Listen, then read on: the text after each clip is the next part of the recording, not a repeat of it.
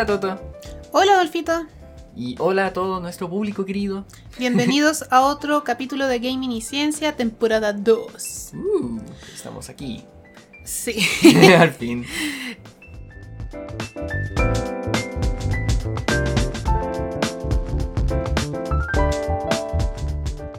¿Qué tenemos preparado para el día de hoy? Otra de las ideas que teníamos desde el comienzo, desde que pensamos este podcast, pero que no lo realizamos la primera temporada. Y que quedó pendiente y no nunca lo hicimos. Y ahora sí le vamos a dar una vuelta. Y está interesante porque bien que haya quedado para después, porque necesitábamos pasar por los conceptos de, de virtualidad del juego, todo lo que vimos en la primera temporada. Y claro, probablemente lo vamos a seguir repitiendo en esta. De hecho, quizá yo estaba pensando podríamos retomar algunos conceptos, algunas lecturas, porque igual que mencionamos la vez pasada, me quedaron algunos temas en el tintero, hemos leído de nuevo, siempre aparecen nuevas lecturas, nuevas representaciones, nuevas intereses, entonces quizá habría que darle una vuelta nueva, como refrescar los que los conceptos que ya habíamos dicho, pero de todas maneras vamos a seguir también manteniendo la línea epistemológica que hemos trabajado hasta ahora. Sí, Este es un capítulo que yo digo es un capítulo Adolfito. porque a mí se me ocurrió. A Adolfo se le ocurrió. Y la verdad es que voy a darle a él la palabra en realidad. Yo siempre hablo mucho. Porque soy yo la nerd que estudia todo el tiempo. Y hoy día dije, no, que lata. eh, tengo muchas cosas que hacer, así que voy a dejar que el Adolfito estudie.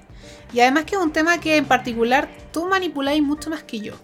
Claro, es que este es de los temas que van apareciendo desde uf, harto tiempo que, que uno va observando lo- los videojuegos, la cultura, los, los espacios que se desarrollan en torno al videojuego. Y el concepto, una vez tú te metes a, a leer un poco sobre él, te das cuenta que hay un tremendo campo de estudio que, uy, da mucho para hablar. ¿Cuál es, Po? El Dino. concepto de hoy, el concepto del día de hoy es el metajuego. El metajuego, uy, eh, ¿cómo partir? El metajuego se viene estudiando desde hace mucho tiempo. Sí, el tema del metajuego como concepto previo incluso al- a los videojuegos específicamente es un concepto trabajado desde otras disciplinas originalmente que tiene que ver también con, o sea, primero lo meta, ¿cierto? Que es estar sobre de. ujú. Y luego de eso entonces podemos entender cómo lo aplicamos a los juegos en sí mismos.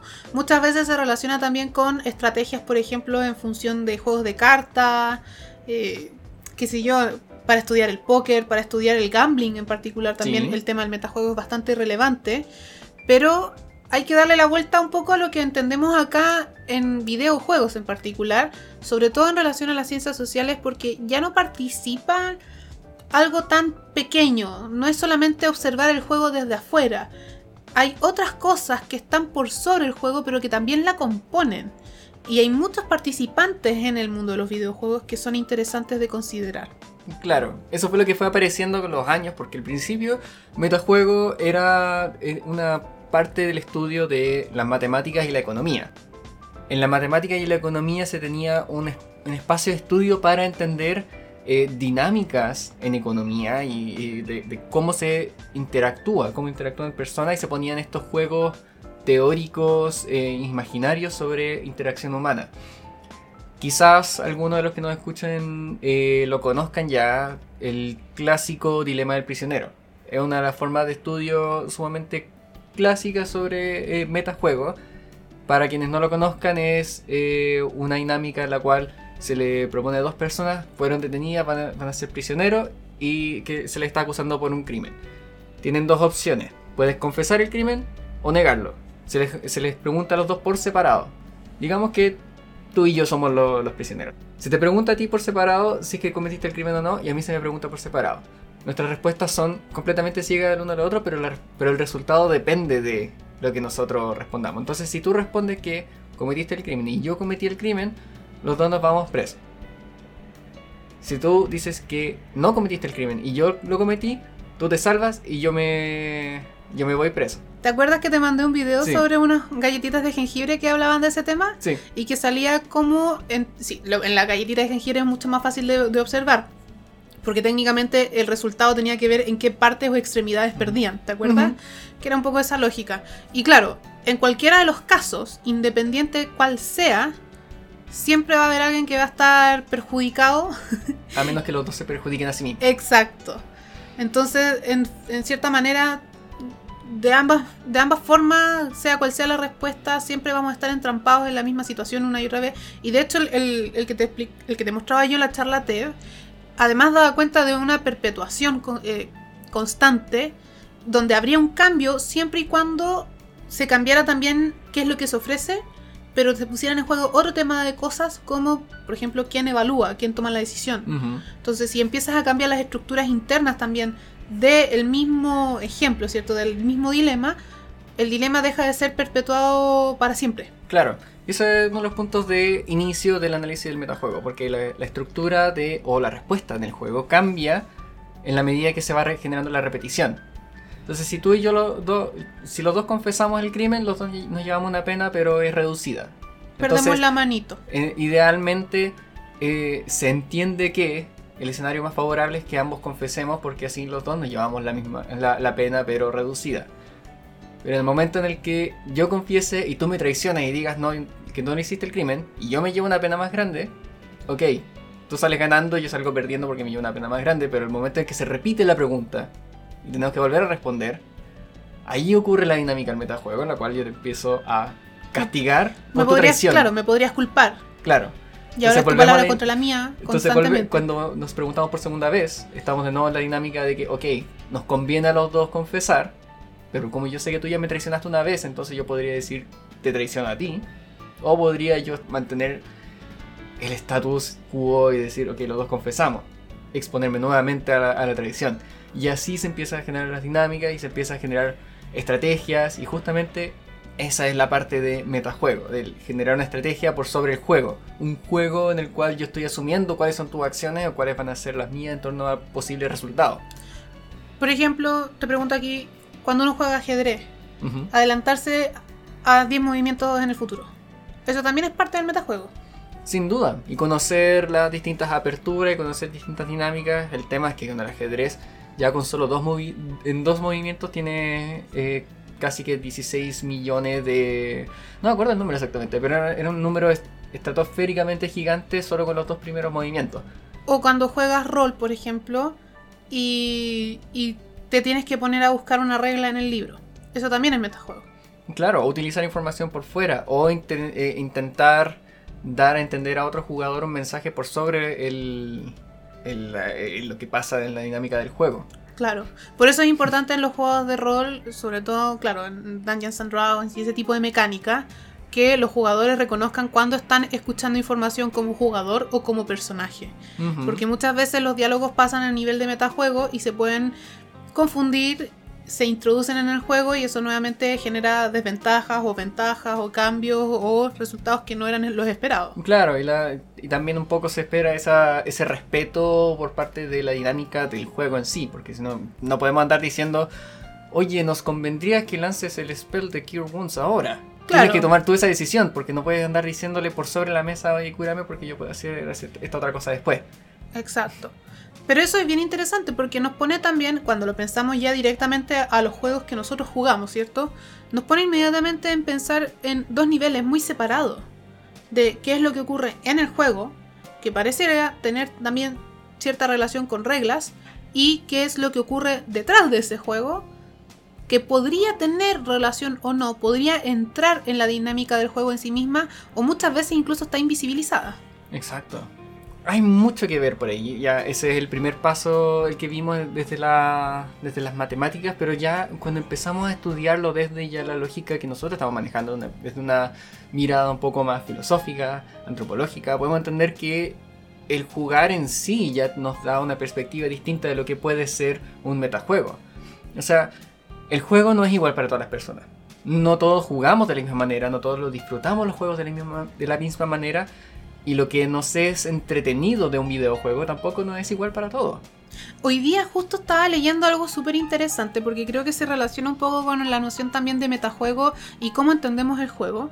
Y estaba viendo un Twitter de una persona que estaba alegando furiosamente con el típico mensaje como basta de considerarse gamers. Tú no eres gamer porque tú juegas Nintendo Switch. Animal Crossing no es un juego de verdad. Los Sims no es un juego de verdad. Qué sé yo, Stardew Valley no es un juego de verdad. Jugar Mario Kart no es un juego de verdad. ¿Qué es un juego de verdad entonces? ¿Cierto? Y ahí es bien interesante porque con la parte del juego en general, y esto uno lo ve cuando es chico incluso, cuando uno es niño, Sí. que te enojáis cuando tu compañero hace algo que no te gusta o que es diferente en tu, en tu forma de, de relacionarte con el juego en sí. Te molesta, ¿cierto? Y luego con el tema de los videojuegos pasa lo mismo con esta también lógica del gatekeeper de qué es un verdadero juego o no y qué es lo que te hace ser gamer o no. Pero justamente eso también eh, no reconoce necesariamente que aquellos juegos, entre comillas, falsos, ¿cierto? No verdaderos, tienen elementos estructurales que todo videojuego tiene. Exactamente. Y por lo tanto, todo es un juego. Solamente que los jugamos de manera distinta, los disfrutamos de manera distinta. Entonces, eso no significa que los devaluemos. De ahí por eso que se generaba tanta controversia cuando decían que querían hacer Stardew Valley un esport. Igual se hizo una competencia que fue súper estresante. Por supuesto, porque puede generar condiciones mediante las cuales un juego, cualquiera sea este, puede conse- generar la dinámica de un esport o una dinámica de competencia.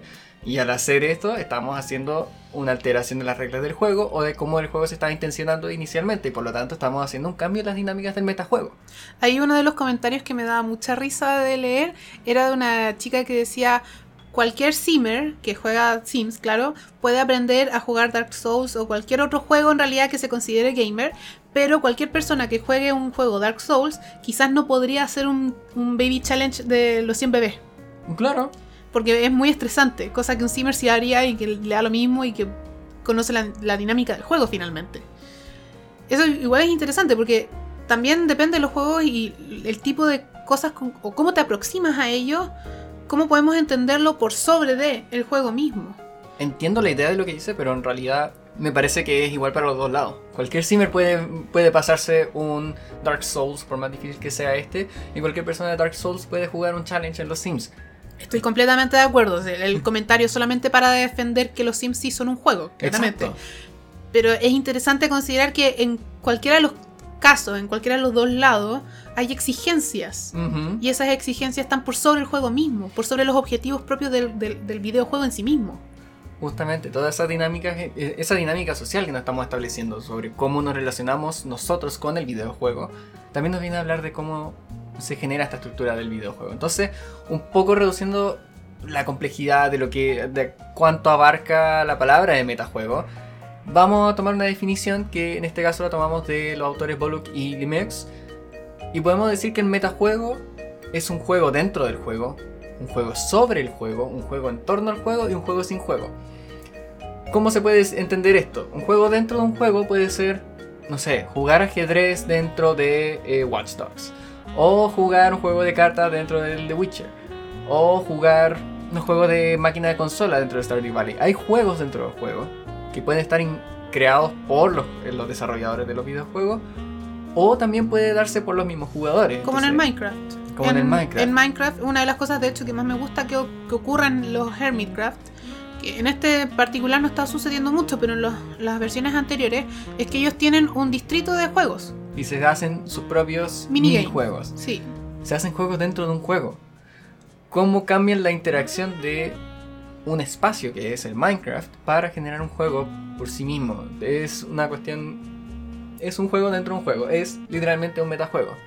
También está el juego sobre un juego. Esta es la, la- definición un poco más popular y que se está manejando ahora.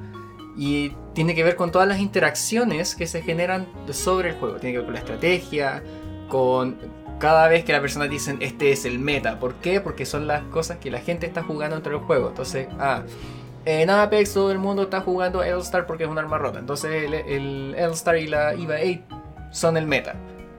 Y están todos jugando en escenarios competitivos con el mismo equipo, Gibby, Caustic y, Valkyrie. Porque ese es el meta y le permite hacer la jugada que le permite. Se- Ese es el meta, el metajuego sobre el juego. Las interacciones, cómo yo me antepongo a la estrategia que lo está haciendo, es sumamente eh, estudiado para los videojuegos en, términos del game design, porque es sumamente importante para cuando uno está desarrollando un videojuego entender cómo la gente va a utilizar tu videojuego. Eso es, eh, es una parte de lo que Richard Garfield, el desarrollador y, y creador de Magic the Gathering, defiende tan fuertemente sobre lo que es el metajuego. Él dice que no puede existir un juego sin un metajuego. Porque es completamente necesario que uno como desarrollador se anteponga a qué es lo que la gente va a hacer, cómo va a interactuar. Ok, yo les estoy proponiendo un set de reglas, pero las personas lo van a manipular de unas maneras que yo no me puedo completamente anteponer. Estaba tratando de pensar un juego donde no hubiera metagame. Y en realidad se me estaba haciendo un poco difícil. Pensando, por ejemplo, la primera opción fue Warframe. Ya, no, mentira. Warframe igual tiene un metagame. Está completamente lleno O sea, de... sí, sobre todo en el uso de mods y todo ese tipo de cosas. Claro que hay personas que dicen, no, en verdad, podéis jugar cualquier cosa y hacerla cool. Y es verdad, o sea, puedes usar todos los recursos que tengas y hacerlo genial. No necesitas gastar miles y millones de dólares, ¿cierto? Para tener lo máximo de lo máximo, que es en el caso, por ejemplo, de las Magic. Que de hecho a mí me carga el tema del metagame, precisamente porque las Magic metagame está muy de la mano, además de La economía. la economía, muy fuertemente. Después pensé ya, ¿qué otro juego no tiene algo así como un tema estratégico específico? O que no tenga algo como equipos o personajes conformados. Pensé en el UT. Pero mentira, la mayoría de la gente, y aquí quizás lo vamos a relacionar un poco con el concepto de noob, juega Rockets, o juega a la Flag, o juega a la Link, que son la- las armas que por excelencia te las entregan al principio cuando empiezas a jugar, o sea, apenas empiezas el juego, siempre tienes dos armas, y siempre son esas dos mismas. Y claro, es la- son las armas más fáciles también de usar. Al menos en Blitz tiene parte con esas armas. Pero sí, se genera una dinámica en cuáles son las armas que yo puedo usar. Porque son las que son más fáciles de aprender. Y generan más satisfacción. Un caso mucho más interesante preguntarse como un juego sin metajuego sería, por ejemplo, Super Mario Bros. ¿Cómo yo establezco un metajuego dentro del, de Super Mario Bros? Siento que es un juego simplemente una aventura en la cual yo estoy caminando de un punto A a un punto B y pasando por obstáculos. Dependiendo de si los obstáculos te entregan algo o no. Justamente. Porque podría ser, claro, eh, si el, el personaje que maté me dio una semillita o algo que me hace tirar fuego, claro, eso podría ser como. Y empiezo a jugar siempre tratando de buscar eso. Justamente eso quería llegar. Un- uno podría decir como, ok, Mario, Super- ¿dónde encuentro un metajuego en Super Mario Bros? En tu misma interacción con el juego. Si tú lo juegas y de- te das cuenta que hay un bloque que tú lo golpeas y te sale un hongo y te hace crecer más grande y te da una vida extra, por así decirlo. Ya eso te genera una interacción distinta con el juego. Y por lo tanto, la próxima vez que juegues nuevamente la misma, la misma parte en un 1-1, te vas a hacer la misma acción. Vas a ir hasta ese punto donde está ese bloque y le vas a golpear y vas a colectar ese honguito. Pero ahí también hay un tema bien interesante porque en el caso de Mario Bros. es un juego de un solo jugador. Entonces el metagame no necesariamente lo hace otra gente por ti, sino que también depende de tu jugabilidad, depende de ti específicamente. Mientras que los otros juegos que mencionábamos, ¿cierto? El Warframe, el Apex y cualquier otro juego competitivo, tiene que ver también con la interacción social con el otro. Sí, de cómo me antepongo a lo que el otro va a hacer y cómo voy a interactuar respecto a ello. Al final la, la- la- la situación es la misma. Cómo yo me relaciono con el juego en función de, ya sea por en, en función de pasar el juego o en función de anteponerme lo que va a hacer el otro. Esa es la dinámica de este, de este metagame. El siguiente ejemplo que mostrábamos es un juego en torno a un juego, y eso ya es cuando generamos nuevas dinámicas alrededor de un juego. Un caso muy claro de esto es el speedrunning. El speedrunning es una forma de definirse una nueva regla en torno a cómo jugar un juego. Ok, me voy a pasar Doom, pero lo voy a hacer lo más rápido posible. No estoy jugando Doom entonces. Estoy jugando a Doom lo más rápido posible. Claro, ahí podríamos empezar con el tema de los challenges. Los challenges, los challenges son justamente eso. Ponerse un set de reglas distinto del cómo yo voy a actuar respecto a un juego.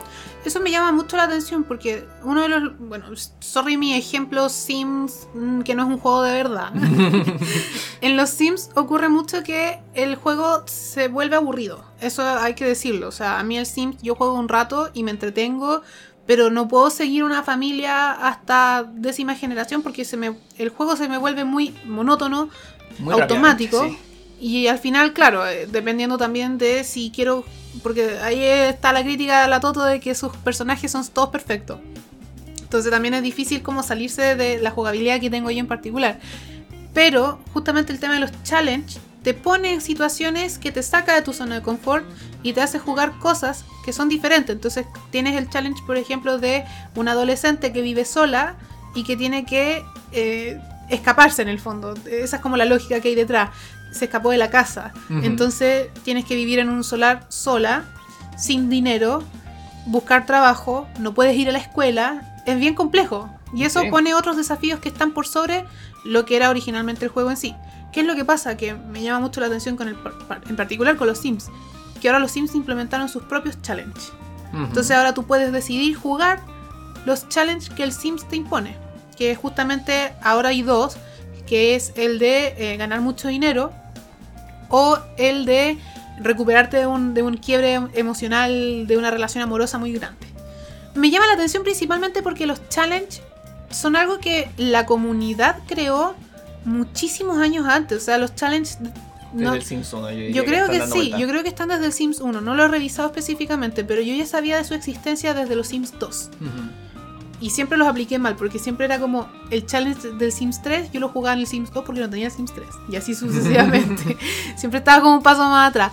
Pero existe eso, y ahora los Sims lo volvieron, entre comillas, legítimo. Claro, lo implementaron como una mecánica del juego. Pero ahí nos queda una pregunta, entonces ¿estamos jugando el metajuego o estamos jugando un juego distinto? Sí, eso es lo que, me, lo que me llama la atención, como esa mecánica se podría transformar eventualmente en juego mismo. O tal vez no, No, tal vez, no, claro. o podría incluso ser penalizado. Y cambio la estructura de mi juego, cosa de eliminar un metagame. Claro.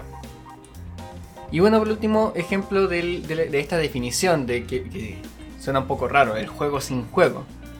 Es todo aquello que nos habla de juego sin que haya un juego en sí. Y esto es sumamente interesante entenderlo que también forma parte del cómo entender videojuegos. Todo aquello que es estética, el arte, todo lo que nos habla de videojuegos sin tener que mencionar ninguno en sí. O sea, yo puedo tener, eh, no sé, el estilo de música 8-bit. Nos habla de videojuegos, no nos habla de ninguno en particular, pero habla de videojuegos. Entonces hay un diálogo que está pasando ahí entre medio. Como el pixel art. El pixel art también es una forma de, de referir a videojuegos sin tener que hacer un videojuego en sí. O, no sé, el RGB en, en todo la- el aparato de, de las del, del computador. También nos habla de una estética de lo que es un videojuego. Todo lo que nos, no, eh, la estética del tener un logo con un control de, de alguna consola. Que justamente nosotros utilizamos un control que no existe en ninguna consola o que es una amalgama de, la, de, de un poco del de Xbox y de PlayStation. Estamos refiriendo a videojuego en sí. Sin tener un juego Sin por detrás. Mentira, Dolfito. Bienvenidos a Gaming y Ciencia, el juego de la vida. No, mentira. Esto era un juego para ti, Adolfito, era siempre una mentira. Bienvenido, esta es la verdad. Perdón. Y bueno, lo interesante de analizar todo este. de los metajuegos es cómo se genera un elemento de constante cambio y evolución y la, la, mera forma de cómo hablamos de los videojuegos. Nos ponen un metadiálogo. Cuando nos, ponemos a hablar del metajuego, estamos en meta hablando de los videojuegos. Estamos en esta dinámica de constantemente escalando, del meta hablar, del meta hablar. No nos vamos a dar toda esa vuelta, pero es interesante el ponernos a pensar los videojuegos como una manera. Bueno, todo lo que hemos hecho en este podcast es hablar de videojuegos. O sea, este podcast es, Es una forma de metajuego. sí, es una metajuego sin juego necesariamente. Interesante. Sí. Entonces, bueno, lo importante es pensar que no existe un juego sin metajuego. Siempre que se pueda hablar de un juego, más allá de su regla y, y de los parámetros del juego, habrá un juego. Onda, cada vez que hablemos de cómo nosotros nos aproximamos a un juego, qué es lo que disfrutamos de él o qué es lo que queremos hacer en él. Si es que yo quiero tomar un objeto y empezar a, a jugar con él, no sé, voy a tomar un barril dentro de Amnesia y voy a tirárselo a uno de los, de los bichos. Realmente no es parte de, la interacción del, del juego, no es lo que se espera del juego, pero lo puedo hacer. Estoy haciendo algo de completamente distinto de, la, de, de lo que pasa, no, de lo que se espera del juego. Todo eso nos habla de una forma de metajuego y cómo nos relacionamos con los videojuegos. Al final me gusta mucho la idea de, de Richard Garfield, que en, una cita de- del texto de Don Deris nos dice, el metajuego es la forma en que un juego interactúa con la vida. A mí me parece sumamente interesante pensar esto porque nos pone este, este link entre el juego desde sus mecánicas y las mecánicas con el juego en sí en tanto se me reproduce en la pantalla. Después, cómo yo quiero interactuar con el juego. Y ese interactuar con el juego me retroalimenta en el cómo yo me muevo en el mundo, cómo yo muevo el mouse o el control, cómo yo puedo cambiar una configuración, quiero poner el, saltar en el scroll wheel para poder hacer un bunny hopping. Está cambiando ese metajuego mi forma de relacionarme físicamente con el juego. O sea, está todo eso entrelazado. Es interesante que lo pongas así porque en particular el concepto de metajuego me genera cierta complicación desde donde se observa, particularmente porque metajuego tiene también que ver con lecturas epistemológicas muy diferentes. Y ese es uno de los temas que estábamos conversando con Adolfito justamente en relación a cómo comprender el metajuego en función de lo virtual y lo real. Porque, claro, aquí el texto de, la cita de Garfield que tú mencionas, de que el juego es la forma en que un juego interactúa con la vida, me llama mucho la atención pensarlo así, porque estoy, estoy tratando de pensar, bueno, ¿qué vida? ¿Cierto? O cuál es la interacción, ¿es, es unidireccional o no es unidireccional?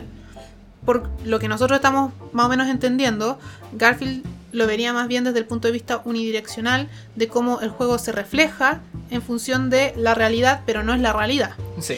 Y ese es uno de los temas epistemológicos que a mí me genera más eh, conflicto principalmente. Y aquí nos vamos a servir directamente de la tesis de Don Deris, su texto se llama Metagame, el videojuego como sistema exógeno, que presenta justamente un concepto o una lectura sobre el metagame a partir de distintos autores que hablan de ello. Y es muy bacán que haya hecho una tablita donde salen específicamente qué componentes están del metagame en cada uno de estos autores. Lo cual a mí me parece sumamente útil y relevante porque precisamente nos da a entender que hay lecturas epistemológicas que son súper coherentes entre todos los autores, es decir, todos mencionan que el metajuego refiere a la realidad, sin embargo, cómo refiere a la realidad es lo que difiere. Exacto. Y ahí uno de los ejemplos que daba es que compara el tema del metajuego con el concepto del círculo mágico de Wisinga. Que si se acuerdan del capítulo de juego que hicimos, capítulo 2, primera temporada técnicamente, ahí hablamos de eh, uno de los primeros autores que se refiere al tema de jugar. Jugar como con una valoración social y cultural. Y en ese sentido también como algo productivo. El juego como algo productivo entonces se diferencia de todas maneras desde la idea del círculo mágico. ¿Cuál es la propuesta del círculo mágico que hace Wisinga? Es más bien referir a esta metáfora de que cuando uno juega, y aquí estoy hablando de jugar cualquier cosa, se inserta en una aureola, por así decirlo, está inserto en un área específico, ¿cierto? Eh, imaginario en realidad, donde uno representa la realidad, porque el juego es necesariamente en referencia a lo real, sin embargo, lo que ocurre en el juego no es real, ¿sí? Y esto también tiene que ver, por ejemplo, con las teorías de los roles, por ejemplo. Entonces yo puedo jugar a ser doctor, pero yo no soy doctor, eso no es real, ¿sí? ¿Qué es lo que ocurre con los niños? O sea, los niños totalmente están siempre en su círculo mágico jugando a hacer algo que no son. La Barbie lo rompe un poco más con sé lo que quiere hacer, pero en el fondo esta lógica, ¿cierto?, de distinguir lo que ocurre en el juego como real o irreal, es lo que a mí me produce mucho conflicto cuando lo llevamos al tema de los videojuegos, porque nuestra lógica, y esto es lo que defendimos en toda la temporada, 1 y lo que vamos a seguir defendiendo toda la temporada 2, es que para nosotros los videojuegos y el juego en general tiene que ver con una relación de lo virtual que es una proyección de la realidad, no es oposición a esta. Entonces, también cuando hablamos del metagame, tenemos que tratar de ponernos en esas posiciones. Si nosotros lo entendemos como algo que es separado de lo real, claro, podemos ver las, estructuras del juego y ver qué podemos hacer dentro de ella, pero sabemos que no nos va a hacer mucha mayor relación. Sin embargo, tuviste un ejemplo que es súper relevante, que es el tema de cómo el metagame me puede hacer también cambiar la corporalidad. Y en ese sentido yo te digo, sí, hay una relación real. Exacto que puede ser súper inconsciente, por así decirlo, podemos no darnos cuenta, pero cómo mi cuerpo se mueve y se acomoda a el juego, está hablando de una relación recíproca. Entonces ahí nosotros queremos hacer el ejercicio de pensar ya no el círculo mágico, ¿cierto? En esta lógica más aristotélica de lo virtual, sino más bien entenderlo como algo que se proyecta también en lo real y que tiene una retroalimentación. Y en ese sentido, cuando hablamos de metajuego, no hablamos solamente del juego. o sea, no hablamos del metajuego del juego únicamente, hablamos también del metajuego, podríamos decir, de la realidad. Exacto, porque al final se, se incorpora como realidad, el juego se nos hace real a través del metajuego. Y uno, un tema súper relevante en entender el, el, metajuego en términos de las estructuras de los videojuegos es el mismo concepto de estructura.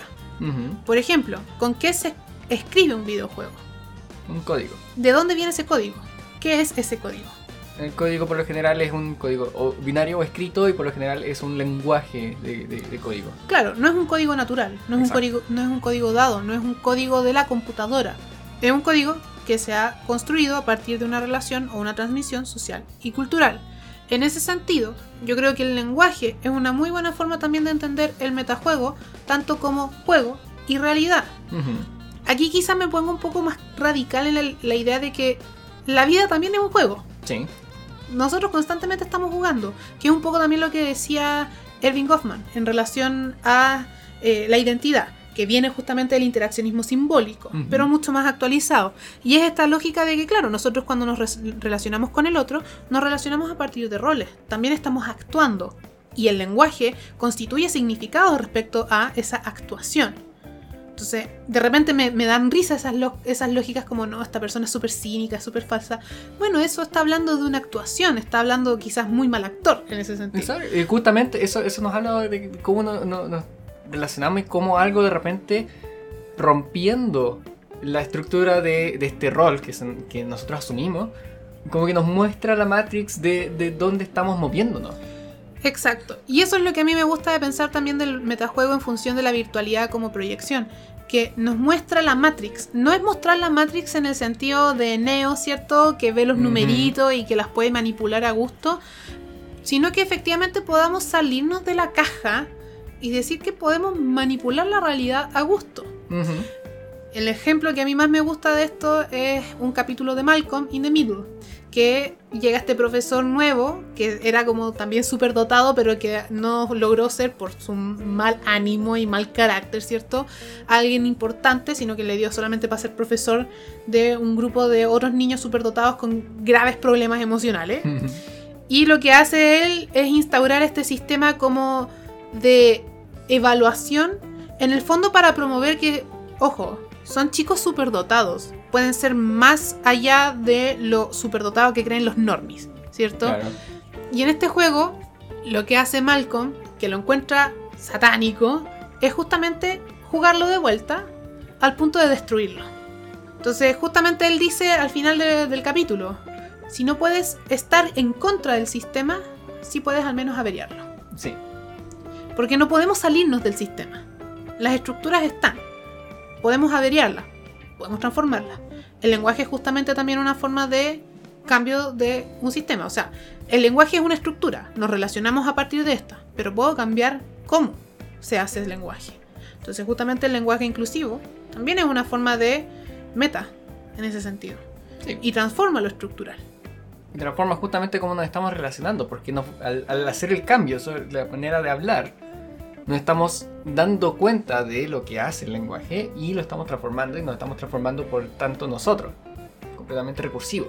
Me gusta entender la vida como un juego porque si en el juego yo tengo las posibilidades de explotar lo que quiera y usar hacks, ¿por qué en la vida no podría hacerlo? Sí puede hacerlo totalmente. Imagínate lo rupturista y cómo nos saca de nuestros propios papeles. Por ejemplo, que haya alguien corriendo desnudo en la calle. Si tú ves a una persona corriendo desnudo en la calle, te, eso te saca de tu papel, porque te dice esta persona no está actuando en su rol esperado. Por lo tanto, te vuelve a poner en, en, perspectiva para ver cómo las personas tienen que comportarse. Y por lo tanto estás observando la dinámica de cómo tenemos que relacionarnos socialmente y cómo algo que lo rompe te planta de frente la relación de que hay algo, hay una Matrix. Esa es la Matrix y yo digo que se puede romper. Sí, no, yo estoy completamente de acuerdo en que la Matrix se puede romper. No necesariamente ir a romperla de manera anarquista y destruir el Congreso, ¿cierto? Porque somos pe pequeños individuos, uh -huh. pero sí se pueden hacer cambios pequeños, por último, a, a, pequeña escala, ¿cierto? Insisto, todo tiene que ver con la, con la infinidad de posibilidades y cómo se van actualizando estas para volverse real. Por eso es que es muy interesante, porque el metajuego al final nos habla de, de un jugar que va más allá del juego, sino que nos, nos habla de de las lógicas que sobrepasan, o sea, dinámicas sociales, interacción entre personas o cómo me relaciono con otros jugadores es la manera en la cual se compone este metajuego. Que un poco lo que conversábamos respecto a nuestra hipótesis también en función de las relaciones sociales. Porque yo le pongo al juego, ¿cierto? En el juego online, la regla de que todos debiéramos comportarnos como nos comportaríamos en la calle. Claro. Eso también puede hablar justamente un- como mínimo de respeto Claro. del cual nos pasamos a llevar el uno al otro. Sí, porque existe la toxicidad. Hablar de toxicidad es justamente hablar de metajuego, porque estamos hablando de algo que pasa por sobre el juego y que parece tener que ver con ciertas expectativas de reglas, de relaciones sociales que son reales y que el mundo online también debiera tener. Y que al mismo tiempo nos rompe la manera en la cual estamos entendiendo. Ok, nos deberíamos haber relacionado de una manera, pero se está mostrando de otra. Y por lo tanto empezamos a acomodarnos y actuamos de otra manera cuando tenemos un ambiente de toxicidad. Claro, es bien interesante. Y bueno, estamos armando aún más la hipótesis. No nos roben la idea. Eso es nuestro, nuestro tra- eh, trabajo a realizar sobre las expectativas sociales. Algún día, sí. Pero es verdad, el tema de los videojuegos y cuando hablamos del metajuego ya no estamos hablando únicamente de cómo jugamos, ni en base a qué reglas jugamos, sino también en base a qué relaciones sociales, quiénes están jugando conmigo, quiénes no están jugando conmigo, cómo son esas experiencias, cómo relato esas experiencias. Y a mí en particular hay un tema que me llama mucho la atención en relación al metajuego, que es precisamente entender, bueno, cuando estoy jugando solo, ¿estoy jugando solo realmente o estoy jugando con el juego? Mm. ¿Es el juego también un partícipe activo de el jugar? Si yo me pongo en la, en la interacción de pensar de que el juego lo puedo subvertir de alguna manera, yo puedo hacer algo distinto con el, con el juego, el juego tendría que ser también un actor. Y es activo en la manera en la cual yo me eh, interactúo con él. No es simplemente una cosa pasiva con la cual yo estoy manipulando. Sino que el juego me cambia y yo cambio el juego. Está una, una dinámica constantemente pasando ahí. Sí, yo creo que el juego es un jugador. Sí, se podría decir. Yo lo consideraría un jugador. Quizá Ajá. no te da la retroalimentación que uno esperaría, ¿cierto? Que no te habla directamente. Que es un poco lo que me pasa con el Minecraft. Que de repente me siento muy sola y necesito como tener una interacción con alguien. Porque no hay, nadie que me hable. Y, y los soniditos de los aldeanos tampoco es como que dan una interacción mayor. Necesito como ese, ese diálogo, ¿cierto? De tú a tú, como que te acompañe. Pero sin embargo siguen siendo personajes, siguen siendo un juego que está jugando conmigo, sigue siendo algo que me está atacando en las noches, que me pone en peligro, que me pone ciertos desafíos. El juego reacciona a ti, reacciona a tu presencia. Si tú no estás jugando, el juego no va a hacer nada. Si, el juego, si tú estás ahí presente, va a spawnear mob alrededor tuyo. Claro, Y por último, dentro de todo esto que estábamos diciendo, también el cómo el juego nos cambia la manera cuando interactuamos con el juego, nos cambia el cuerpo, nos cambia nuestra corporalidad, nos cambia nuestra relación con los objetos físicos con los cuales interactuamos. Nuestra relación con las computadoras, con el internet, con, el, con la consola, con el proyector de realidad virtual, con todo. Nos cambia nuestra corporalidad, nos cambia nuestra manera de interactuar en el mundo. claro, eh, estábamos pensando como en el ejemplo de cómo se jugaría tú el UT si vivieras en un lugar donde el ping fuera decente. Uf, jugaría también. Porque es relevante eso también de considerar. Uno piensa de repente, claro, el juego está estructurado de una manera y funciona bien o funciona mal. Sin embargo, hay muchas otras cosas más que están dentro de. ¿Por qué son importantes los FPS? claro. Precisamente los FPS también dan cuenta de la necesidad de un metajuego que ya no es solamente el juego, es también la materialidad de la computadora que te permite o no tener la máxima experiencia y que en muchas ocasiones se vuelve ventajosa o desventajosa. El lag yo creo que en algunos casos se vuelve súper ventajoso porque tú ves a la persona con lag, ¿cierto? Moviéndose cuadro por cuadro, que yo les digo Mr. Game and Watch. Y claro, para mí es súper difícil apuntar y dispararle a esa persona que se teletransporta frente a mí. Sin embargo, para esa persona puede ser súper fácil y súper eh, útil esa práctica. O Entonces- puede que él también esté viendo a todo el mundo teletransportarse de la misma Claro. manera y por lo tanto es difícil para todos. Pero en ese sentido es interesante pensar cómo también las desventajas podrían volverse ventaja dentro de un propio juego. Y claro, la corporalidad obviamente va a cambiar. A mí, insisto, me llama mucho la atención prácticas como cuando tú quieres mirar para arriba, no solamente apuntas hacia arriba, sino que tú también bajas y tratas de mirar hacia arriba de la pantalla, tratando de, como si más allá de la pantalla, solamente por cambiar el ángulo de tu cabeza, vas a ver más. Entonces, eso, por ejemplo, me pasa Y me da mucha risa tiempo, cuando claro. me, me doy cuenta de ello. O uno de los ejemplos que también me gusta mucho de considerar es que yo era niña a control y aprendí a mover el teclado, ¿cierto? Y el mouse. Siempre supe mover el teclado y el mouse en el fondo, pero nunca lo había hecho, nunca tuve la práctica de hacerlo específicamente en un videojuego. Al punto de que ahora esa es mi posición de descanso. Claro, cuando partiste jugando Minecraft hace ya casi 10 años, utilizaba solo el dedo índice para el WASD y nada más. Yo te decía, utiliza tu dedo medio en la W, el anular en la A y el índice en, en la D. Y eso también, eso es una manera de cambiar nuestra corporalidad en relación al juego. Y ya cuando descubrimos que Mambo Jambo usaba el dedo pulgar para apretar el control, eso me rompió todo. Este, Sí. De hecho, ahora mole- lo molestan con hay que hacer teclados especiales para Mambo Jambo. Lo encuentro súper interesante en también esa lógica. Como al final, también tú me enseñaste, entre comillas, una postura de mano específica para usar el teclado. Pero yo podría usarla de otra manera igual. Y podría ser sumamente cómodo para mí. Al final te enseñó un metajuego que no habla ningún juego. Mira tú. Porque es un- Tienes razón. esa forma de, de posicionar los dedos sobre el teclado es. Puede ser, me habían dicho. Puede ser eh, transversal a todos los videojuegos. Y también a la escritura. Pero es relevante, por ejemplo, en los videojuegos en relación a los computadores que se venden como gamers. El teclado tiene marcado el WASD. Sí, En tu computadora anterior lo tenía marcado. sí. Y al mismo tiempo, los teclados también tienen marcadas las teclas F y J, si no me equivoco. Y eso tiene Sí. que ver porque hay una manera de enseñar a usar teclado que tiene que ver con que las personas posicionen el dedo, sus dedos índices de ambas manos en la F y la J. Mi mamá aprendió a teclear así. Exacto. Y eso hace que teclee mucho más rápido sin siquiera ver el, el- el mecanismo. Ella solamente ve la pantalla y podrían incluso sin ver la pantalla.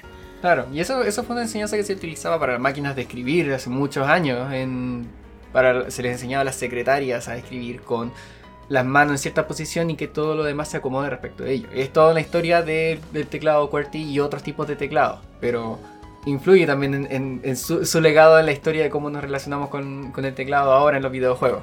Sí. Bueno, tú habías mencionado el concepto del speedrunning, ¿cierto? Sí, lo, lo quería plantear como uno. eh, fue uno de los principales ejemplos que se me apareció cuando pensaba en este capítulo sobre un ejemplo de eh, metagaming. Porque el speedrunning es esencialmente el plantearse una nueva regla respecto al juego. Cómo yo interactúo con el juego. Me digo, ok, voy a jugar este juego, pero lo voy a jugar de la manera más rápida posible. Y tiene una historia sumamente grande, o sea, parte desde. Yo lo conozco al menos desde el Doom, desde Doom 1.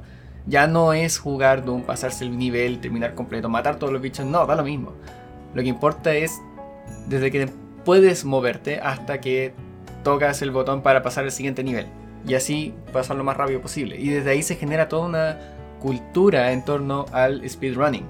Y gente que busca la manera más, eh, más rápida de acortar cuántos cuadros de un segundo puedo acortar de una animación para pasar el, ni- el nivel de una manera que ya son micro eh, segundos eh, del nivel de competencia. O sea, hay gente que dice, nuevo récord mundial, pasé el nivel en 0.02 segundos más rápido que el nivel anterior. O sea, es una, interacción completamente distinta. Y al final genera toda una cultura, porque al final también hay otros. Yo, ok, pasé el juego lo más rápido posible, pero no solo sirve conmigo.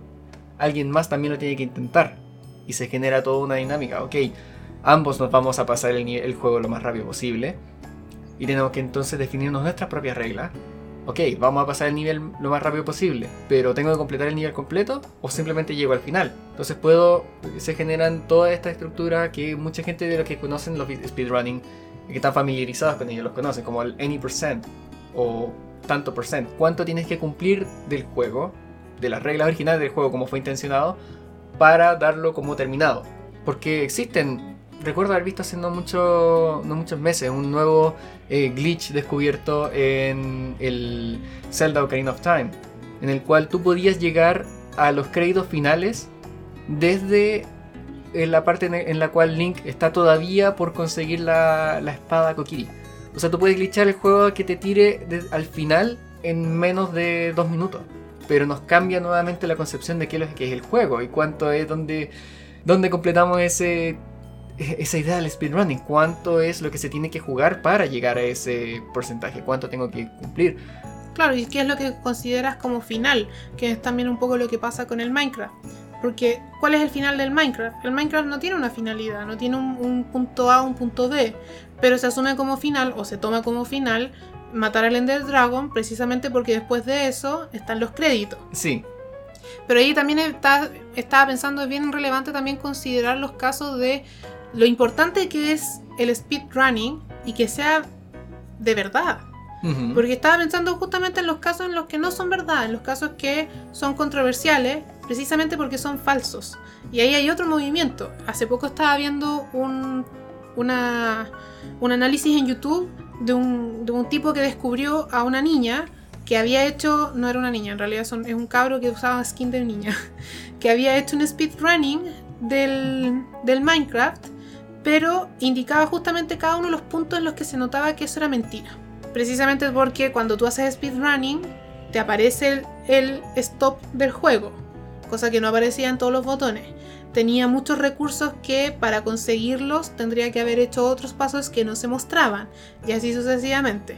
Que es también lo que me pasa un poco con el caso de Dream. Yo. Dream no lo puedo tolerar, precisamente porque encuentro que, que lata darle tribuna a un tramposo y para qué, pa' qué decirlo, en realidad él y todo su séquito de seguidores, lo mismo que me pasa con Rubius y esa gentuza, lo siento que lo diga cringe. así, me dan mucho cringe porque son muy infantilizados, son muy gritones y el contenido es de muy mala calidad. Sí, pero lo importante de lo que pasa ahí es que hay una, una subversión de lo, que, de lo que es la cultura del speedrunning. O sea, cuando tú utilizas un hack, utilizas un, un- algo que altera la manera en la cual tú estás jugando las reglas del juego del, del, del speedrunning, estás faltando un poco el respeto a la comunidad del speedrunning. Pero no necesariamente al juego en sí. No al juego en Estás sí. utilizando las mismas fallas internas del juego, los vacíos legales, por así decirlo, para generarte una ventaja a ti. Entonces, ¿es válido el speedrunning con hacks, por ejemplo? Claro, ahí es, es- es toda otra parte de discusión. Al menos si es que, y de hecho creo que es por eso que se genera tanto esta idea de comunidad respecto al speedrunning, porque se tienen que definir parámetros. Yo puedo poner, generar algún mod que haga que apenas yo golpee un árbol en el Minecraft me salgan los créditos. No significa que yo haya hecho el speedrunning más rápido del mundo, porque alteré esencialmente lo que el juego permite hacer. Y el speedrunning por lo general quiere que el juego se mantenga en su estado más puro, sin tantos add-ons, sin tanto, eh, sin tanta cosa que le dé ventaja al jugador respecto de otros, y por lo tanto eh, que sea una competencia justa. Interesantemente, eh, lo estaba leyendo en el mismo, el mismo texto de, de Boluk, que hablan sobre la experiencia de una, de una speedrunner de, de Zelda Ocarina of Time que utilizaba una versión china en una consola tipo plug and play, porque Nintendo no podía vender en el mercado chino, por lo tanto generaron una, especie de, de versión pirata, no pirata de su propio juego para poder vender en China. Y tienen una consola eh, de estas que son como el puro control que tú lo conectas a una pantalla y te le pones unos cartridge para poder vender el Ocarina of Time. Y por lo tanto tenía una versión que, eh, como tiene que ser más ligero y mucho más rápido de- O sea, menos cantidad de cosas para que se vea bonito el juego, tiene menos polígonos y por lo tanto el juego carga más rápido. Por lo tanto, puede hacer un speedrunning más rápido porque su versión del juego es esencialmente distinta. Me pareció muy interesante porque al final, ¿estamos jugando el mismo juego o no? Hay mucho, eh, hay, hay mucho que entender en el speedrunning. El speedrunning porque nos cambia esencialmente lo que es lo que entendemos por el juego. Lo que se dice en el texto de Hemmingsen, Code, Code is Law, Subversion and Collecting Knowledge in the Ethos of Video Game Speedrunning, es sumamente interesante porque dice que cambia el ethos, el eto del videojuego, cambia el espíritu del videojuego, cómo nos, nos aproximamos al videojuego y cómo lo entendemos en sí. Cambia nuestra forma de relacionarnos con el juego y cómo nosotros entendemos este en sí. Es que el juego no es esencialmente una cosa dada. Exacto. Es toda una matriz compleja de cosas que se relacionan, pero que yo puedo manipular a gusto, como la vida. como la vida. Y en eso también hay otros ejemplos, más allá de solamente el speedrunning. Hablábamos también del bunny hop. El bunny hop es precisamente también una práctica que estaba dentro de la estructura de los videojuegos, sin embargo, eh, se los descubrió. no o sea, claro, no les gustaba. Los desarrolladores entendieron que cuando los- las personas descubrieron el, el bunny hopping en el Quake, que era algo que estaba esencialmente en el motor del juego, como ellos lo crearon, que tú podías ganar infinita velocidad mediante saltos y que potencialmente era, era infinita, para los desarrolladores no les gustaba porque les arruinaba lo que ellos esperaban que los jugadores jugaran. Y eso justamente pasaba en, en Quake, pasó en Half-Life y Valve intentó en muchas maneras eliminar el, el bunny hopping porque les daba una ventaja injusta o les cambiaba lo que ellos querían eh, en el juego. A mí en particular me molesta mucho cuando los videojuegos competitivos nerfean las mecánicas de movimiento precisamente por eso, porque es una, de- es una ventaja injusta. No creo que sea una ventaja injusta, creo que también tiene que ver con que, que si a ti como jugador te importa o no manejarlas. Claro. Y eso justamente para algunas personas, para los que son, eh, para los que les gusta mucho el bunny hopping, me, me siento incluido en eso. Creemos que el bunny hopping habla un poco de una skill, es una habilidad que uno tiene que aprender y desarrollar y manejar dentro del videojuego para, bueno, demuestra un nivel de, de- de- de habilidad por sobre otro. De hecho, no es me- una ventaja en sí. Es que eso, como pensando un poco eso, me genera un poco de conflicto ese tipo de lógicas, porque al mismo tiempo, y insisto, como esto lo vamos a también traer un poco del, del capítulo de la, de la season pasada, ¿cierto? Que hablábamos, justamente el tema de que, bueno, se saca el bunny hop y se nerfean muchas veces los movimientos, entre comillas, ventajosos en un juego, que tienen que ver más bien con la skill base del jugador y no tanto con el, el sistema en sí mismo, ¿cierto? Porque tampoco, ojo, hay, hay que entender también por qué los juegos tendrían que ser siempre justo para todos. No todos tenemos las mismas materialidades, entonces si partimos de esas bases, ¿por qué negarle la posibilidad a alguien de ser mejor? ¿Sí? Claro, sí, por eso hagamos que todos los juegos corran a 30 FPS porque Claro. hay gente con computadores más malos. Pero al mismo tiempo me genera mucho conflicto el hecho de que, bueno, se saca el bunny hop, pero ¿qué pasa, por ejemplo, con prácticas tóxicas como el teabagging? El teabagging es una práctica tóxica que después fue legítima. Claro, en el juego Splitgate se generó el, el game mode del T-Bag Confirmed. Y tú para marcar el punto de que mataste al otro jugador tienes que hacerle un T-Bag. Claro, entonces ahí me, me genera mucho conflicto, bueno, ¿qué están haciendo los desarrolladores? ¿Por qué nerfear algún aspecto que es del metagame, propio del código, y producir como, producir como game, como regla del juego, algo que era propio de la comunidad? Claro, y ahí nos, también nuevamente nos cambia un poco la interacción porque, ok, si podemos decir que es una interacción meta el hacer un T-Bag a otra persona, si después lo incluyo como regla dentro del juego, entonces ya no estoy haciendo necesariamente un T-Bag, entonces estoy jugando y te hago un T-Bag, pero no es porque eh, esté intencionalmente burlándome de ti, sino porque es parte de la mecánica en sí del juego. Entonces, Claro, cambia, la, cambia el significado en ese el sentido. significado. Es relevante considerarlo así, pero a mí me llama la atención de dónde viene.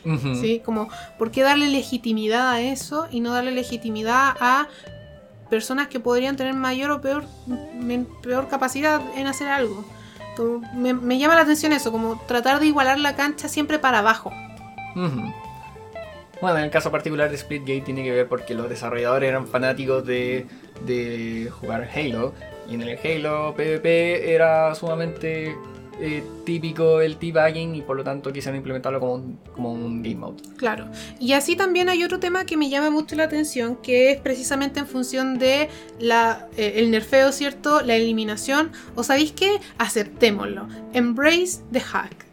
Claro. Y justamente el tema de los Sims es muy relevante también en consideración con ello, porque el Sims tiene también la lógica de que tú puedes fácilmente acceder a los hacks y utilizarlo a gusto para mejorar tu experiencia de juego.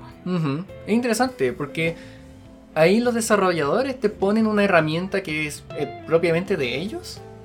La ponen a disposición del jugador. También pasan en varios juegos eh, eh, lo que eran activamente los code cheats y como tú apretando I de DQD tenías vida infinita en el Wolfenstein 3D o en el, o en el Doom. O como apretando Enter y escribir no sé qué código en el Age of Empires te sumoneaba un SWAT o te daba más recursos. Es una, una cuestión sumamente interesante porque le está generando desde los mismos desarrolladores la posibilidad al jugador de que haga algo que no es esperado, Claro, al tiempo es esperado. Pensémoslo así, en el, en el tema del, del Age of Empire, ¿cierto? Si tú escribes How do you turn this on, que puede haber sido una cosa súper azarosa, de todas maneras eso te da un auto, un auto que está en la estética del juego, por lo tanto está escrito en el código. Pero se da libremente al jugador para que él o ella haga lo que quiera con eso. Entonces, claro, si estáis aburrido en una guerra y ya sabéis que matenlo a dos, tirad de los autos, al punto en que se han convertido ya eso en meme también, y es, es parte de la historia, o sea, es legítimo. Hay pinturas donde se muestran los autos en la Edad Media. Claro, se muestra un cobra ahí saltando encima de los campos de batalla de la Edad Media. A mí me encantan ese tipo de, de prácticas de, de los jugadores, pero es súper interesante entender que todas las partes de los metajuegos también pueden ser aceptados por los mismos desarrolladores. Los mismos desarrolladores pueden decir, ¿sabéis que sí? No me había dado cuenta de este código. Gracias, bacán. Para eso están los beta testers también. Precisamente para darse cuenta de todos esos exploits, de esos hacks, de esos glitch, de todos los elementos que podrían ser ventajosos o desventajosos que van por fuera del juego o de lo esperado dentro de los objetivos. Pero cuando tenéis un juego donde los objetivos no son claros, porque en los Sims, ¿cuál es el objetivo? Tener una familia, construir, eh, matar a tus Sims, vivir con puros niñitos, eh, ser un adolescente enojón, llenar todas las habilidades. Cuando no tenéis claro el objetivo, porque la libertad está en función de quién juega, podéis entregarle de todo. Exacto. Y de hecho, es una de las cosas que más se hace. O sea, todos sabemos, todos los que jugamos Sims sabemos que mejor comprar o utilizar el catálogo de depuración, ¿cierto? Que son todos los, los ítems que los desarrolladores usan para hacer su Mundo. barrio, su mundo, pero que no son comprables. Exacto. Entonces ahí están una cantidad enorme de plantitas. Y las plantitas en el Sim son súper caras. Entonces, si no quiero encarecer aún más mi casa, mejor uso esas, cheats. Y al final nos, genera una manera interesante de entender, porque estoy manipulando el juego, estoy jugando a mi propia manera. Nos, nos genera la pregunta de cuál es el sentido que los desarrolladores le quieren dar al juego. ¿Qué es lo que quieren hacer con ello? ¿Qué es lo que quieren que el jugador haga con ello? Obviamente aquí nos está devolviendo una, una lectura de que los desarrolladores saben que los jugadores pueden hacer distintas cosas. Por eso tú le dices como embrace the, the- hack, embrace, the glitch.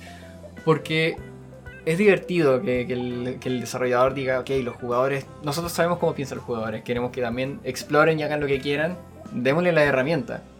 Hay muchas otras situaciones que es como el habilitar, el utilizar eh, elementos de, de third party, como el descargarse un add-on, descargarse una modificación, un mod para el juego, de repente puede ser más divertido.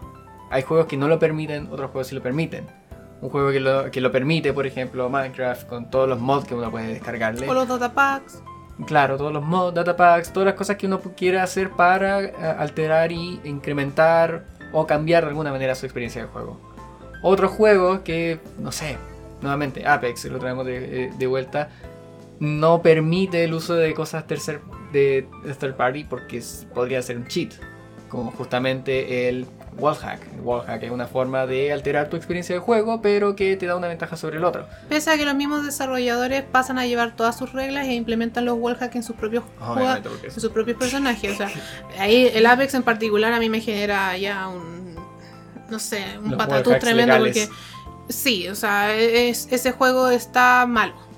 El desbalance es tremendo. Sí, Pasa lo no, mismo en muchos otros juegos, Overwatch también Está mal pensado. problemas. Creo que está mal pensado o mal ejecutado.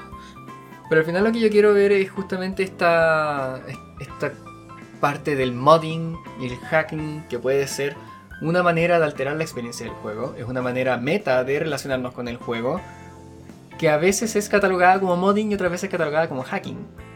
Dependiendo de las intenciones o cómo es recepcionado por parte de la comunidad y los desarrolladores en sí. Si al final tú estás eh, mejorando tu experiencia, estás acomodando a una necesidad o estás eh, simplemente haciendo trampa. Y ese hacer trampa nos remite nuevamente al cómo nosotros esperamos comportarnos en torno al juego.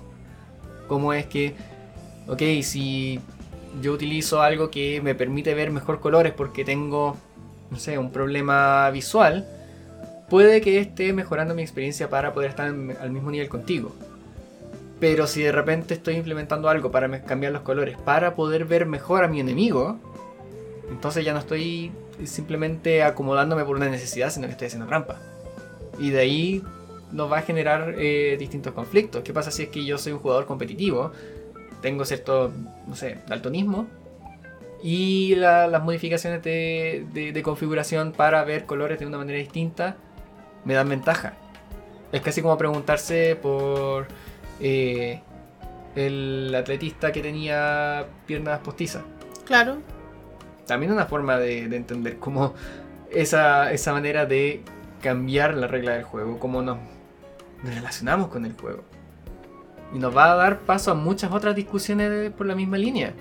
Solo por tirar ideas, no, quiero ahondar mucho más en la, en la discusión, pero ¿qué va a pasar cuando, eh, no sé, gente reclame porque, eh, por la inclusión de personas transgénero en distintas disciplinas del deporte? Porque, eh, no sé, dirían que disposiciones físicas le dan más ventaja a uno que a otro. Eso sí es que asumes que entre hombres y mujeres hay diferencia.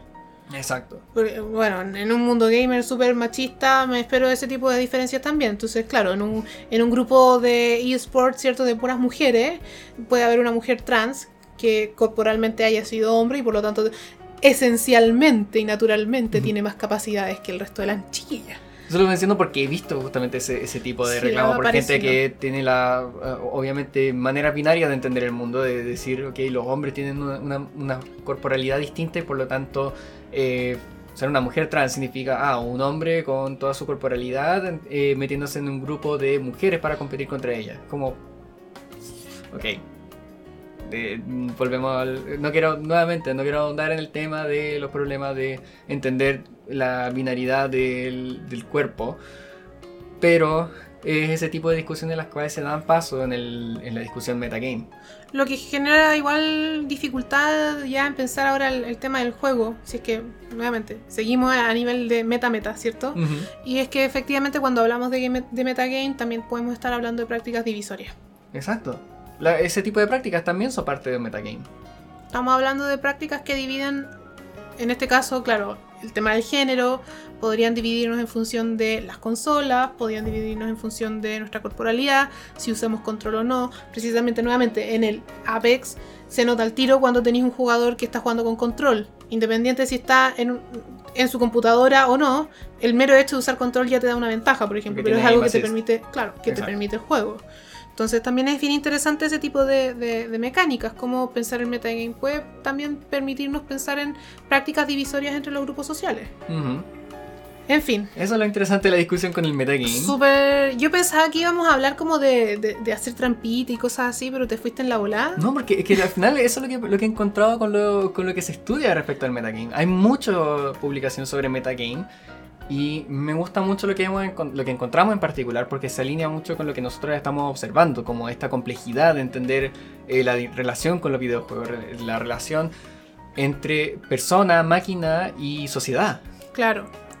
Pero para ir cerrando y para ir ya como recapitulando, entonces hablamos de qué es el concepto de metagame, de las distintas aproximaciones que tomaba particularmente el texto de Boluc y Lemieux, ¿cierto? En función a el metagame si es refiere a sobre el juego, en el juego, sin juego, torno al juego. Y revisamos también algunas discusiones epistemológicas en función de pensar el metagame en relación a lo virtual y lo real como proyección o real y virtual como oposiciones. Y finalmente revisamos también algunos ejemplos entonces de metagame, speedrun, hack, el uso de eh, modding, etc. Y al final lo que dimos cuenta en realidad es que depende de cómo uno juega el juego finalmente, cómo entendemos aquello que, es que sería lo meta. Entonces, al final, lo metagame también da cuenta de, y aquí me gusta mucho pensarlo así, el agenciamiento del jugador. El Exacto. metagame da cuenta de que los jugadores no estamos encerrados en jugar de manera súper cuadrada las reglas específicas del juego. Entonces ahora la Toto va a poder ir a jugar Sims tranquila, destruyendo todo el mundo, sin hacer sus Sims perfectos, porque lo va a pasar bien saliéndose de esa caja.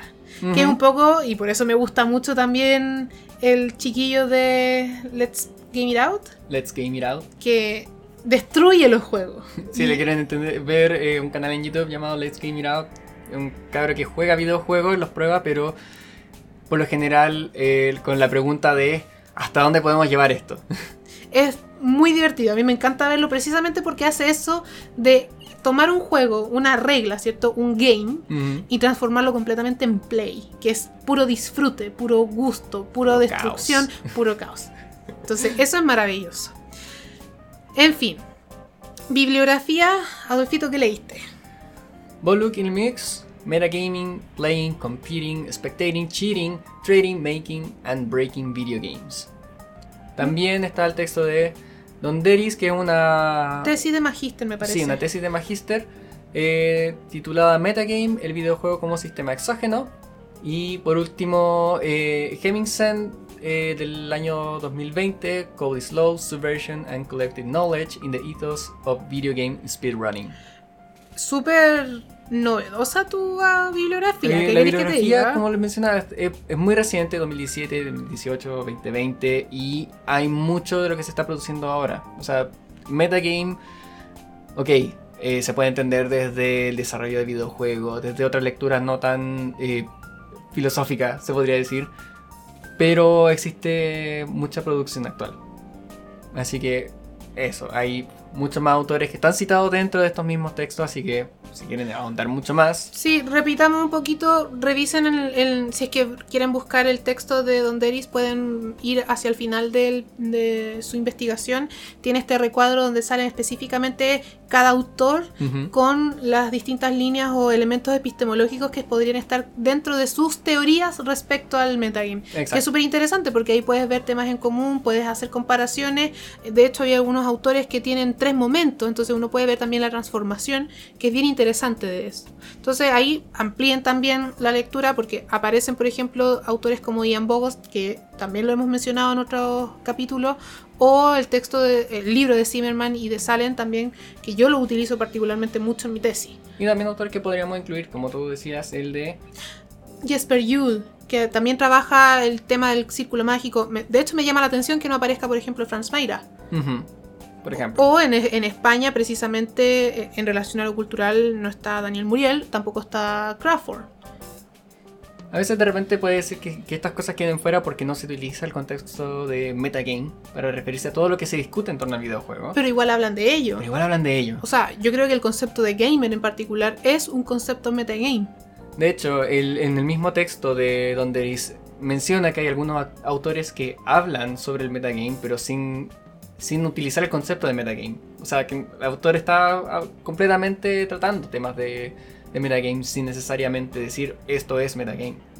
En fin, vamos cerrando, Dolfito. Fue un Sí. gusto tenerte de nuevo aquí. Me gustó mucho este tema. No me esperaba que fuera tan amplio. De hecho, creí que iba a ser más difícil encontrarlo, pero no fue tan así. Y nos vemos la próxima semana con un nuevo tema. Sí, por supuesto. Así que, por favor, acompáñennos. Como siempre, si quieren tener alguna, si tienen alguna duda, quieren hacer un comentario, nos pueden contactar. Ahora Anchor permite también hacer preguntas y que ustedes como audiencia nos puedan responder, que puedan participar. No sé cómo funcionará eso, pero lo vamos a empezar a habilitar también para los capítulos. Nos pueden escribir a nuestro mail, ¿cierto? gamingiciencia.gmail.com Aparecemos en Instagram, voy a tratar de actualizarlo porque en realidad se me hace muy difícil actualizar Instagram. Porque no somos generación de Instagram nosotros. No, y tengo mucho trabajo que hacer y además me gusta mantener una estética. Entonces, hacer la estética todo el rato diferente es muy, muy, muy complejo. Y cualquier cosa, eh, aquí estamos. Así es. Podemos seguir discutiendo. Apóyennos. si les gusta lo que estamos haciendo, por favor, compártanlo. Claro, el típico denle like. Dale like. Pero compártenlo, compártanlo con sus amigos. Si les gusta la investigación, podemos conversarlo. Si les gustan los videojuegos y entenderlo desde otra mirada, aquí estamos. Claro. Así si son tesistas o algo y tienen alguna idea de, no sé, están trabajando un tema y quieren, quieren preguntar algo, denle. Aquí estamos. Sí. Así que que estén muy bien. Nos vemos, nos escuchamos. Y adiós. Hasta luego. Ush.